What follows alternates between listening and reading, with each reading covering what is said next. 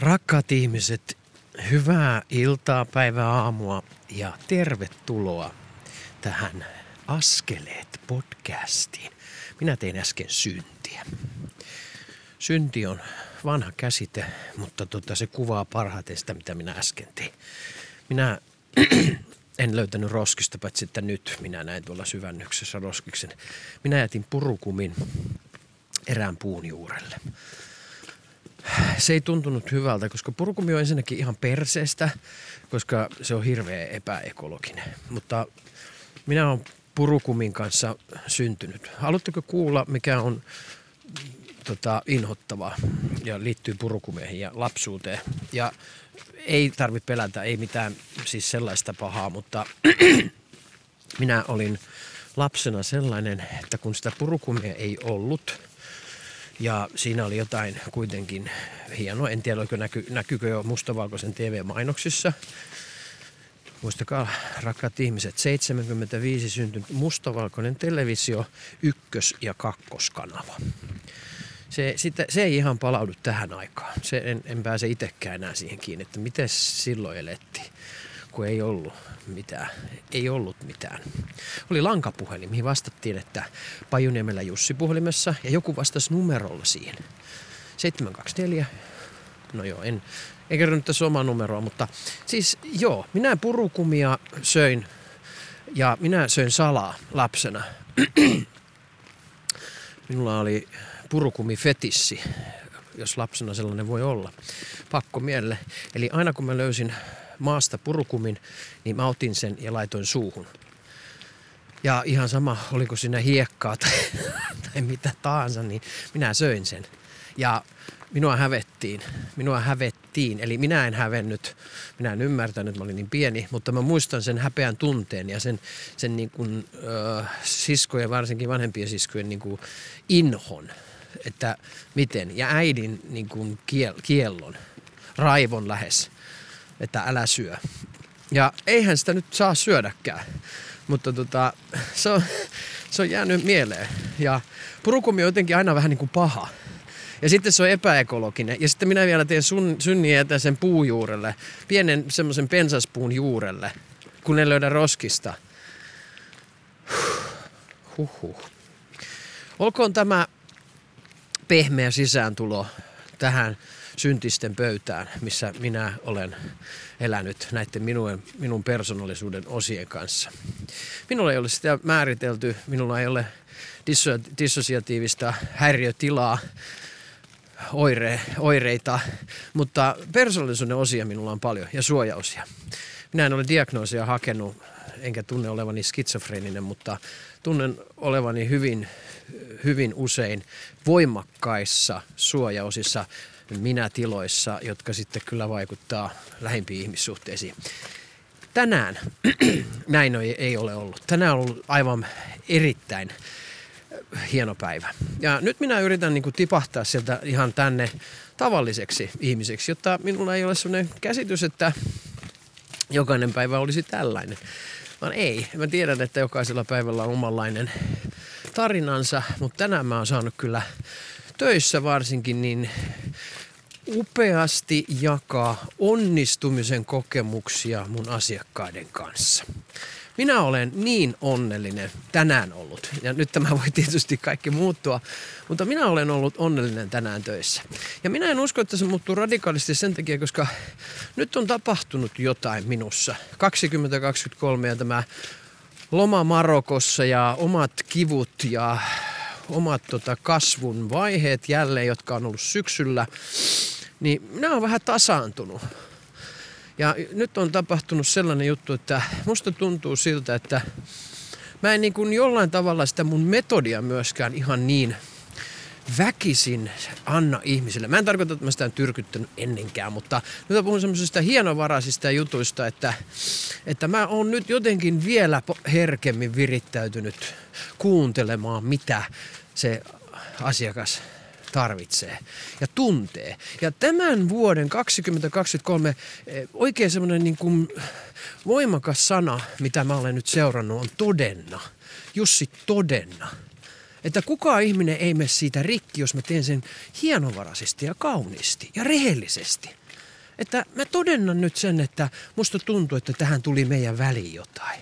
Musta tuntuu siltä, että et, et ja mä en halua kuulostaa pahalta, mutta nousiko sussa äsken häpeää? Nousiko sussa semmoinen olo, että tämä ei ollut hyvä juttu? Nämä on näitä todennuksia. Ja nämä on ollut ihan valtavia juttuja. Niin kuin mä oon uskaltanut todentaa, olla siis aivan totta asiakkaiden kanssa, mun ihania asiakkaiden kanssa, jotka on niin kuin, Osa on ollut mun kanssa enemmän jo, osa vähän vähemmän. Ja se todentaminen on ollut se, mikä niin kuin on aivan huikeeta. Ja rakkaat ihmiset, mä uskon siihen, että se on meidän parisuhteessa se tärkeä juttu. Että me myötätuntoisesti todennetaan sitä, mitä meidän kahden ihmisen välillä tapahtuu. Molemmat tietysti katsoo sitä omasta näkökulmasta. Niinhän mä teen asiakkaan kanssa, koska asiakas sitten kertoo sen oman mielipiteensä. Että okei, mä en huomannut tätä, tai joo, mä huomasin tämän, ja, mutta mä en oikein tiedä, mistä se tuli, ja sitten me voidaan yhdessä keskustella siitä. Ja tämä on niinku ihan hirveän tärkeä juttu, että mä niinku uskallan alkaa todentamaan asioita minun ja toisen ihmisen välillä. Koska, tiedättekö mitä? Minä olen se monta kertaa sanonut, että se mun elämä, elämä lapsuudessa on ollut, se on ollut älä puhu, älä tunne, älä luota. Älä itke, nouse ylös, lopeta tuo valittaminen. Ja sille niille tunteille ei ollut sijaa ja niille toteamuksille. Eli tavallaan mitä mä teen tilanteessa, ja usein mä joudun tekemään sen kehon kautta, ja tässähän tietysti Tässähän tietysti on niin kuin apuna se, että mä tunnistan kehossa tapahtuvia traumamuutoksia, tunnemuutoksia, jotka liittyy näihin traumatilanteisiin. Ja niitä, niitä mun täytyy seurata. musta on tullut nyt, mä oon nyt tehnyt tätä joitakin vuosia ja sitten tämä matka lasten kanssa erityisesti 20 vuotta suurin piirtein. Plus muiden aikuisten, nuorien kanssa, ihmisten kanssa on, on jotenkin herättänyt musta semmoisen niin kuin, tai niin kultivoituu tämä taito nyt hiljalleen niin kuin nähdä sen ihmisen kehollinen muutos. Mun täytyy kertoa tästä hirveä dänkin. Tuoksen kanssa jossain Berliinissä. Joku painaa nyt jostain ikkunarausta. Huulet varmaan ulkona ja epätoivoisena etsii, etsii sitä ilta unimaitoa niin kuin Michael Jackson aikoina, että on niin kovat tuskat, että pitää sitä unimaitoa mennä suoni asti, niin siellä jokainen etsii sitä illalla sitä omaa iltaunimaitoaan. Ja sitähän ne sauhut sitten on, että saa sen vintin niin sanotusti pimeäksi tai ehkä mielestään valaistua, mutta kun siinä se tietoisuus katkeaa ja yhteydys itseensä, niin se on aina, se on aina hankalaa ja aina haastavaa. Mutta joo, tämä todentaminen, siis tänään koin erään asiakkaan kanssa ihan mielettömän hienon kohtaamisen ja me todennettiin se, ja hän oli pystynyt sen todentamaan myös ihan datatasolla, hänen voimakkaan dissosiaatio. Ja hänen voimakas dissosiaatio on väsymys. Ja väsymys on niin voimakas dissosiaatio, että kun hän laittaa silmät kiinni, hän nukahtaa. Ja silloin esimerkiksi tämä meidän valmennuksessa on ollut semmoinen hyvin mielenkiintoinen kohta, että, että kun hän nukahtaa, niin tavallaan meidän prosessi loppuu siinä. Ja tänään me käytiin niin kuin erittäin hyvä keskustelu, avoin keskustelu tästä näin ja, ja naurettiinkin välillä sille ja, ja otettiin niin kuin rennosti. Otettiin rennosti tämän dissosiatiivisen osan kohdalla, mutta me todennettiin tämä. Ja me tehtiin harjoitus missä me saatiin täm, ihan kehollisdialektinen harjoitus, semmoinen mitä mä käytän, ihan metodi. Ja, ja me saatiin tämän, tämän metodin kautta todennettua se hänelle. Hänellä tuli syvä, voimakas tunnekokemus siihen, että miten se osa toimii. Eli kun hän laittaa silmät kiinni, etu, aivojen etuotsalohko tavallaan sanoo itsensä irti, sinne tulee painetila ja sitten tulee väsymys. Ja se on 10 sekuntia ja uni on siinä. Siis en ole ikinä tavallaan kohdannut sellaista ää, poissulkemista. En, en vielä ole ammatissani. Ja, ja tota noin, niin, toki siihen vaikuttaa tietysti muutkin asiat, mutta väsymys ylipäätänsä, et cetera. Mutta se, se nimenomaan tämä dissosiatiivinen osa, niin aivan niin kuin hurja.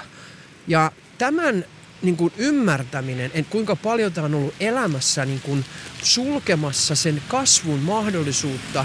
Ja se, mikä oli kaikista upeinta ja missä mun kyyneleet tuli. Mutta tuli kyynelet myötätunnosta ja siitä niin kuin surustakin. Että miten hän on joutunut lapsena piiloutumaan tämän nukkumisen taakse.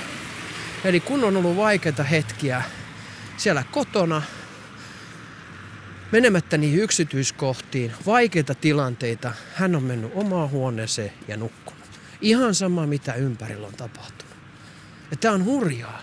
Eli tämä niin kuin sulkeutuminen, dissosiatiivisuus, missä se sulkeutuminen tapahtuu. Ja se rakenne on säilynyt aivan hurja. Ja mähän huomaan tämän saman. Tämä oli mulle ihan, niin kuin jokainen asiakas tulee mulle opettamaan niin kuin minusta myös asioita. Mä oon huomannut taas sen, että kun mulla esimerkiksi tulee vastustus, eli tavallaan joku asiakas herättää musta jotain semmoista, missä mä en pysty olemaan läsnä. Että se tavallaan menee mun osaamisen yläpuolelle tai, tai jollain tavalla se asiakkaan tunne on tosi vaikea. Siis tää liittyy siis ihmissuhteisiin myös, ei minkään asiakkaisiin, vaan puhun niinku ihmisistä. Mutta mä nyt otan niinku nämä esimerkit vaan. Mä alan väsyä. Silloin kun, se, silloin kun se on liian raskasta, niin se on väsyttävää. Eli ei se ole niin kuin aina se, että, että se jotenkin on vaan niin kuin väsynyt, että ei ole nukkunut riittävästi tai on syönyt liikaa tai muuta. Mutta mä oon niin kuin ymmärtänyt sen oman kehon kautta, että mun keho reagoi niihin tilanteisiin niin kuin ylikorostuneella väsyneisyydellä. Ihan samalla tavalla kuin tällä mun ystävä asiakkaalla myös. Eli se reagoi ja se sulkee, se sulkee pois. Se sulkee sen väsymyksen avulla sen tietoisuuden niin, että mulla olisi helpompi olla siinä tilanteessa. Ja nyt käpälät pystyy siellä rakkaat ihmiset, kuin monella teillä on se. Että se tavallaan se tietoisuus alkaa sulkea itsensä vaikeissa kohdissa, semmoisissa kohdissa, mitkä tarkoittaisi jonkinnäköistä tunnetyöskentelyn tarvetta. Ja tää on niinku sillä tää oli tänään niinku aivan huikea. Mä oon tämän dissosiatiivisen osan ja väsymyksen osan, mä oon havainnut jo ihmisissä. Mulla on ollut muitakin asiakkaita, mutta tämä oli niinku by far selkein ja myös sillä niin kuin palkinnollisin jotenkin yhteys löytyi tähän ihmiseen ja siihen. Me oltiin niin kuin tosi fiiliksissä sen jälkeen, kun me ymmärrettiin, että wow, että tästä on niin kuin kyse. Että me yhdessä niin kuin selvitettiin sitä. Ja musta tää on niinku se, mulla on nytkin kylmät väreet, kun mä mietin, että kuinka hienoja ihmisiä mulla käy. Aivan niinku huikeita. Että jokainen niinku yrittää. Ja sitten ne vielä luulee, nyt tulee ihan niinku liikutus, että moni niistä luulee, tai melkein kaikki, kun ne tulee mun luot, jollei ne sitä matkaa ihan vielä käynyt. Niin, ja useimmat silti, vaikka ne olisi käynyt terapiassa, mutta niillä on, niillä tavallaan vielä se usko siihen siellä jotenkin syvällä, semmoinen epä, semmoinen niin kuin epämääräinen usko siihen, että on syyllisiä. Että esimerkiksi tämä niin kuin väsymys on syy. Että se on, niin kuin, se on jotenkin niin kuin sellaista, mitä, mitä tota noin, niin, mikä tota noin, niin pitäisi niin kuin jotenkin tuomita. Et me ollaan kyllä niin kuin ihmiskuntana ja kyllä tässä järjestelmässä löytyy ja meidän kasvatusjärjestelmässä ja vaikka missä yksilötasolla tietenkin, mutta ihan niin kuin järjestelmässä, niin niin, niin onhan meillä paljon tätä syyllistämistä. Ja mulla on ollut niinku, tää, ehkä tämä niinku helppous tällä hetkellä mun työssä on se, että mun ei tarvi, mun ei niinku tarvi syyllistää. En, en mä, niinku, mä en koe siihen mitään tarvetta. Mä en näe, että se auttaa mitään. Terveen syyllisyyden herättäminen on joskus tärkeää. Puhutaan vaikka addiktioista – että me käydään yhdessä sitä keskustelua, että hei, miksi, mitä tää, niin kuin, miten tämä vaikuttaa sun esimerkiksi fysiologisesti. Vaikka tupakointi, että se on minitrauma joka kerta, kun sä vedät rööki. Et se, on niinku, se on nyt tietoisuudessa, ei tarkoita, että sun tarvitsee tehdä sille asialle mitään, mutta et se on hyvä, että sä tiedät sen. Ja se on se mun mielestä tämä niinku todentaminen taas. Tämän todentamisen mahdollisuus on se, että, tai se suurin potentiaali on siinä, että se antaa mahdollisuuden muutokselle – se antaa mahdollisuuden terveelle syyllistymiselle, joka on eri kuin häpeä. Et useimmiten mulla ainakin on ollut se, niinku, se kapinallinen siellä, joka niinku ajattelee, se kapinallinen osa, että no vittu, en mä ainakaan muuta. Et haistakaa te kaikki paskat, minä en kyllä muuta. Vaikka mä tiedänkin, että tähän perseestä ja ei toimi, mutta en tuu muuttumaan. En, en edes kiusallani. En kuulkaa. Älä, se on se tavallaan se keskenkasvunen osa ainakin minussa, että joka ei tavallaan osaa edes terveellä tavalla syyllistyä. Ja sitten kun se syyllistyminen tulee häpeän kautta, niin se on väärää. Ja sitten se tarkoittaa sitä, että mä hyökkään. Ja näin tämä niin kuin mulla on toiminut. Sitten oli tänään myös, mun on ehkä pakko jakaa näistä mun kokemuksista. Ja nämä on tietysti anonyymejä, että te ette tule ikinä tie, tie, tietämään sitä, kenestä on kyse. Ja nämä on aina universaaleja. Nämä voi tapahtua kenelle tahansa. Mä, mä jaan tätä sen takia, että teillä olisi samaistumisen pintaa. Mä, ta, mä, mä haluan jakaa näitä sen takia, että ymmärrätte, että kaikki tämä niinku toipuminen ja traumoista eheytyminen on mahdollista. Ja elämä, ylipäätänsä elämä. Ei ole mitään traumatoipumista, vaan elämä. Että, niinku, että se on mahdollista, että me voidaan päästä eteenpäin. Meillä on oikeasti mahdollisuus. Uskokaa siihen. Käykää, tehkää sitä omaa duunia. Ja tämä on niinku sellainen, mitä olen tosi paljon nyt tässä viime aikoina pohtunut ja myös tarjonnut ihmisille. Mä oon puhunut niinku sitten vaihtoehdosta, että, että joo, sulla on nämä oivallukset, sulla on nämä jutut, mitä me saadaan ehkä me tässä niinku, näissä tapaamisissa, mutta hei, sulla on myös se oma vastuu.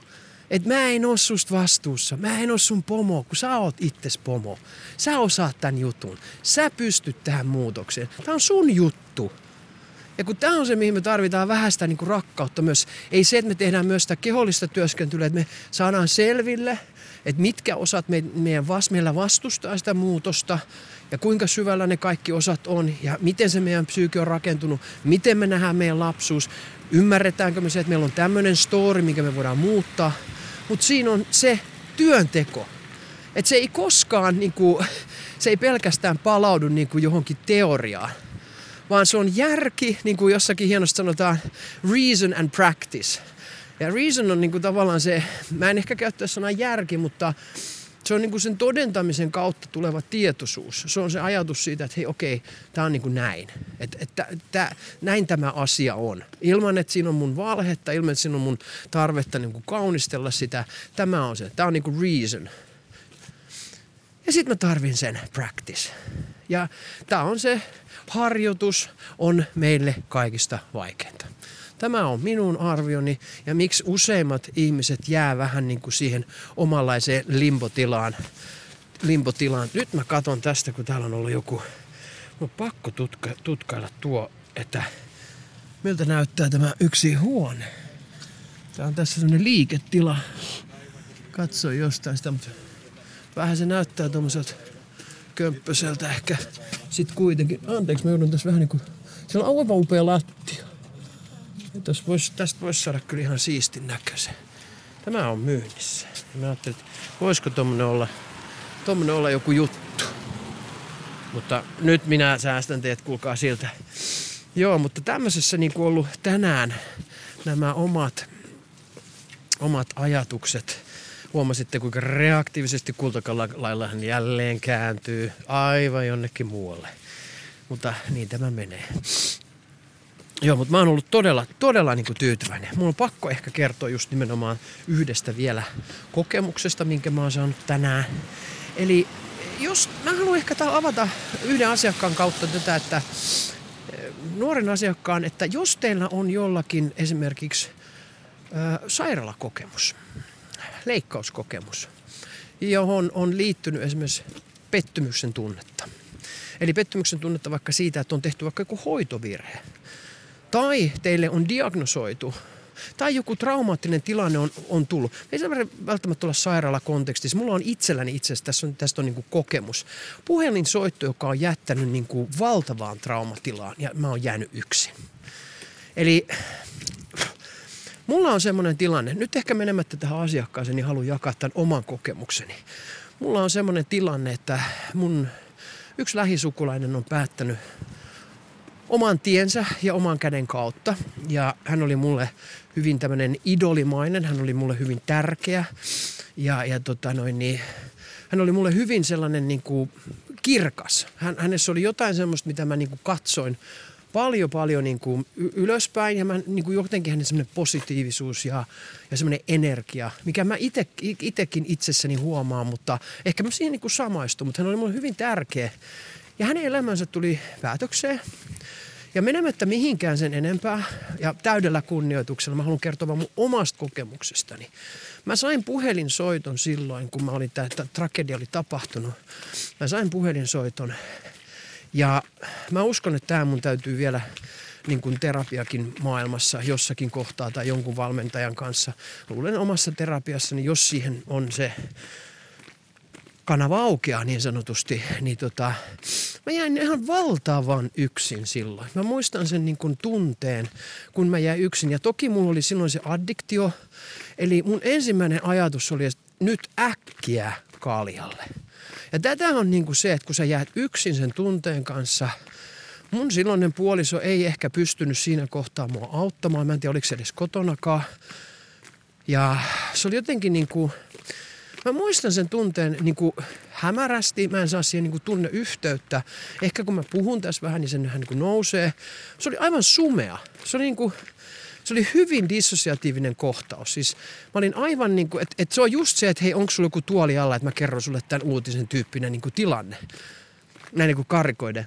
Eli aivan mielettömän iso aalto semmoista niin kuin hyhmää meni mun läpi mun kehon ja tavallaan mun katse kapeutuu, niin kuin näkökenttä ja mä menen semmoiseen kuplaan. Ja se on kivun, surun ja epäuskon kupla. Ja nyt oikein askeleet hidastu, ei vaan siitä, että mulla on ylämäki tässä, mutta tämä, niin tavallaan, että kun mä menen tähän tunteeseen, niin mä, mä ehkä pääsen vähän kiinni. Ja se on, se on hyvin sisäänpäin kääntävä, mutta samalla itsestään irrottava. Mä en tiedä, saatteko te kiinni. Ja jos teillä on joskus tapahtunut tällainen, te olette saanut jonkun puhelun koskien teitä, teidän diagnoosin sairaalasta tai mistä tahansa, tai johonkin lähisukulaiseen liittyen, tai teillä on käynyt joku tämmöinen tilanne, niin tämä pahin rakkaat ihmiset, tämä pahin kohta on siinä, kun juuri kun te olette saanut sen uutisen tietoon. Siinä tilanteessa, jos te olette jäänyt yksin sen tunteen kanssa, se on ollut vaikka teidän puoliso tai hyvin läheinen ihminen, ja te olette jäänyt tavallaan yksin, se on, ihminen on tehnyt selkeän aukon. Tai se on joku muu ja se on tullut niin kuin teille se tieto ja te otatte sen vastaan yksin sen tunteen, niin tämä on trauma.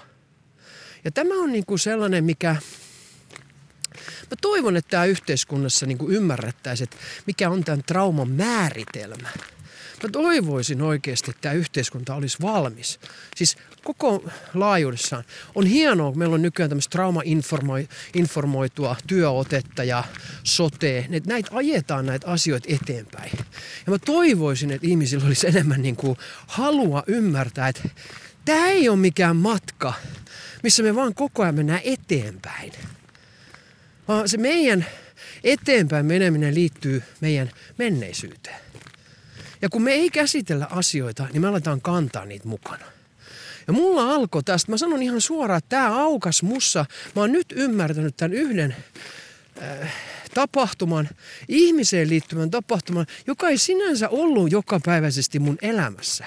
Mutta se aukas mussa mun kaikki käsittelemättömät traumat. Ja tätä on yleensä se, niin kuin se yhden trauman niin kuin laukeaminen. Että se ei laukaise vaan sitä tiettyä tilannetta tai sen tragedian surua, vaan siellä on myös muut käsittelemättömät surut. Ja tämä on se, miksi mä haluaisin niin kuin tämän jakaa teille ja hyvin niin kuin syvältä sydämestäni. Ja tämä aiheutti niin kuin mulle sen, että, että mulla ihan eksponentiaalisesti niin mulla lisääntyi mun päihteiden käyttö. Koska mulla ei ollut muita keinoja. Mä kävin, mä yritin käydä, että mä sain jotain aikaiseksi siinä mielessä, että mä menin niin kriisihoitoon, että mä sain niin kuin joku 3-5 hoitokertaa, edes muista ihan tarkkaan. Mutta mä olin jonkun harjoittelijan nuoren miehen kanssa, joka oli mua nuorempi ja hän oli sinänsä ihan sydämellinen, mutta en mä niinku, kyllä mä niinku sain siitä apua, mä sain itkettyä siellä, mutta mutta kyllä, kyllä siinä kohtaa, jos se olisi ollut ammattilainen ja mulla olisi niinku pystytty antaa niinku todellisen ammattilaisapu, niin se olisi voinut alkaa ehkä kyselemään jotain vähän syvempiäkin, että hei, onko sulla niinku tämmöisiä kokemuksia ollut aikaisemmin. Et kyllä se mun suru niinku kumpus niin syvältä ja se oli niinku todella rankkaa Koska mä vielä korostan sitä, että se tavallaan se ihminen, johon tämä mun suru liittyy, niin se ei ollut kuitenkaan mun jokapäiväisessä elämässä ollut, mutta sillä oli valtava vaikutus. Ja toki kun se vaikutti meidän kaikkiin perheenjäseniin ja se oli niin tavallaan yllättävä se juttu, niin, niin, niin on, olihan siinä niin kuin se jo ne tekijät. Mutta meidän täytyy muistaa, että se, niin kuin se trauma avaa jotenkin paljon paljon muuta myös. Että se ei ole vaan ainoastaan se yksi tapahtuma. Ja tämä on se haaste siinä, että kun mullekin tulee ihmisiä, jotka on siis kokenut valtavasti kaikkia asioita. Että et, et tavallaan se ei ole niinku yhtään ihme, että me ihmiset, niinku, kun me lähdetään sitä hoitoa hakemaan, niin tota, me ollaan aika niinku, me ollaan aika niinku pihalla siitä, että mikä tämä juttu on. Et mi, mistä tässä niinku oikeasti on kyse. Et tota, niin, että, että kuka tässä, niin kuin, tai mikä tilanne nyt oikeasti on vaikuttanut ja kuinka paljon mihinkin. Et kun, silloin kun me ei ole päästy sinne niin kuin lapsuuden traumakokemuksiin ja nähty sen, sen niin kuin resonoivaa vaikutusta – meihin koko ajan jatkuvasti tässä meidän kokemus jatkumassa, niin, niin se, se ei niin kuin aukea, tämä, niin kuin tämä yhtälö ei aukea. Eli se, se koko ajan tekee sen katkoksen, minkä trauma niin kuin itsessään tekee meidän keho ja mielen välille ja koko niin kuin meidän ja muiden välille näihin, näihin väleihin asettuvien suojausien kautta. Viha, häpeä, syyllisyys, inho, häpeät, siis häpeän muodot, pelko – niin nämähän asettuu jatkuvasti. Mutta me, me, niinku, me ei ymmärrä tätä yhteyttä. Ja sitten tämä katkaisee tavallaan tämän nykyisyyden ja menneisyyden jatkumon. Ja kun tavallaan kaikki on koko ajan niin kuin liitoksissa toisiinsa, eli tämä koko me, meidän elämä on tietyllä tavalla tämmöinen yksi haukotus, eli, tai sudenkorren on tota noin, lento. Et se, se on vaan tässä, se, te, se, se näyttää siltä, että tässä olisi katkoksia jotenkin semmoista epämääräistä pirstaleisuutta, mutta se johtuu siitä, että meidän tunnekokemukset ei ole kuin yhdistynyt. Me ei olla nähty meidän story, me ei olla nähty vielä meidän synteesi. Ja tämä on se, mitä mä niin itse teen itteni kanssa, että mä haluan, mä haluan löytää sen storin. Se story on se, että kuka mä oon. Koska se story muuttaa sen, että mun tulevaisuus näyttää jatkuvasti niin kuin paremmalta. Ja se ei tarkoita sitä, että mulla on nyt joku älyttömän hieno master plan tähän näin mun elämään, niin vaan päinvastoin, niin kuin, että mä luotan siihen, että vittu tämä elämä kantaa, hei. Et jos se on nyt ennenkin vienyt noiden kaikkien kivikkojen ja karikkojen läpi, niin kyllä se kantaa. Ja hei, jos se ei kanna ja mun henki lähtee, niin ai vitsi, että on ollut hauska matka. Tämä on ollut niin hyvä matka tänään, että kiitos tästä. Ja se voi olla, että jonain toisena päivänä mä möyrin sitten aivan erilaisista fiiliksissä ja mietin, että helvetti tätä niin kuin elämän tarkoitusta. Mutta mut mä myös pysähdyn näihin tunteisiin. Ei niin, että mä niinku yritän boostata, että tämä tunne on se kaikista tärkein tunne, mutta mut näinä tunteina ja näinä hetkinä mä jotenkin aina kelaan sitä kuitenkin, että on tosi tärkeää, että myös näissä pienissä pilkahduksissa, mitä ei mun mielestä niin tässä ihmiselämässä ole liikaa, niin me pysähdytään ja mä oon kiitollinen. Ja mä oon nyt kiitollinen tässä niin kuin, tästä työstä, tässä niin kuin, mitä mä teen. Ja mä huomaan, niin kuin ihan näissä podcasteissa te olette ehkä huomannut, että mulle tässä, tässä tä, tä, tällä työllä niin on iso merkitys. Että tällä on mun onnellisuudelle niin kuin iso merkitys. Tämä on hirveän iso merkitys. Ja niin kuin mä jossain jaksosta sanoinkin, niin mun joy on muuttunut service. Ja se ei tarkoita sitä, että mä oon lähes riippuvaisesti jatkuvasti niin kuin jossain toisten, toisten niin kuin rajattomassa – rajattomassa tekemisessä, tai siis niin kuin rajattomaan, rajattomien toiveiden kohteena ja täyttämässä niitä, vaan kyllä se on enemmän sitä, että, että mä, tota, niin, mä asetun, mä asetun auttamaan ihmistä kohtaamaan sen ja asetun itsenäni. Ja mä luulen, että tätä on niin kuin mun toive ollut elämässä. Et tiedättekö te mitä, että mä oon niin kuin, minä olen lähellä sitä toivetta, minkä mä oon asettanut noin kymmenisen vuotta sitten, kun mä oon astunut tälle jonkinnäköiselle polulle. Ja mä oon ollut aivan pihalla ekat vuodet. Että miten tämä voi onnistua. Että mikä on se konsti, se metodi. Tiedättekö mikä on kaikista paras konsti? Se on kärsivällisyys ja se on aika. Ne on hienommat konstit, mikä mä oon keksinyt. Ja sitten se harjoitus. Se on se toinen. Että mä koko ajan ymmärrän, että tämä elämä on harjoitus ja kun mun kohtaus on tässä, tässä hetkessä käsitelty, niin mä pääsen seuraavaan kohtaukseen. Siinä on mun niin kuin, opit. Tulee helvetin lyhyt kirja, kun mä joskus kirjoitan kirjan, niin se on yksi sivu. Että tota, live live your life as you will.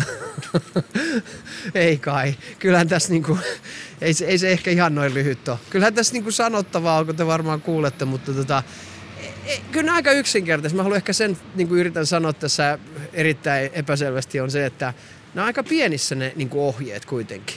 Että sitten kun lopulta, kun me mennään sieltä laajentumisen halusta ja toiveista ja muusta, kun me mennään muualle, niin sitten kun me aletaan palautumaan kohti tätä valoa niin, niin tota, ja itseämme, niin ne on aika pienet. Ne, ne, niin kuin ne, ne työkalut ja muut, ne on selkeät, ne on yksinkertaiset ja niillä tulee tulosta, kun me vaan uskalletaan odottaa. Mutta kun useimmiten se haaste että me poukkoillaan valmennuksista toisiin, me ollaan terapioista toisiin, käydään vähän kurssia, haetaan tota, kerro meille, miten vakuushermo rauhoittaa mut loppuelämäksi, niin tyyppisiä ratkaisuja haetaan, tai miten tämä TRE tai, tai energiahoidot, miten tämä nyt vapauttaa minut. Me etsitään jotain niin kuin taas ulkoa, aina ulkoa jotain, ja kun se ei mene niin. Että se matka on tänne sisään, ja se on tietoinen yhteys. Siihen me tarvitaan metodi, sen minäkin voi antaa, mutta niin voi monet muutkin ihmiset. Se on omat tunteet, oma yhteys itseen ja toiseen ihmiseen. Se, se, on, se, on, se on resepti. Mutta se, miten se resepti, niin siinä on sitten monta maustetta ja ingredients, eli ainesosia, mutta tota, se on jokaisen sitten oma matka. Mutta mut tavallaan simppeliä, mutta hyvin monimutkaista. Olikohan riittävän epämääräisesti? Minä tulin nyt tähän kotiin. Minä tulin, tai en minä tullut kotiin, mä tulin tähän itse asiassa, mä tulin lähelle kotia, en, en kotiin, mutta mä tulin lähelle kotia. Ja se tarkoittaa sitä, että, että mun täytyy toivottaa teille rakkautta. Minä en ole korosteristiä nähnytkään tänään, niin kuin varmaan kuulitte. Se tarkoittaa sitä, että, että minä olen villi ja vapaa. Minä teen mitä minä haluan. Mä toivotan teille aivan huikeaa iltaa, rakkaat ihmiset, tai aamua tai päivää, milloin sä ikinä tämän kuunteletkin. Olet rakkauden arvoinen. Namaste.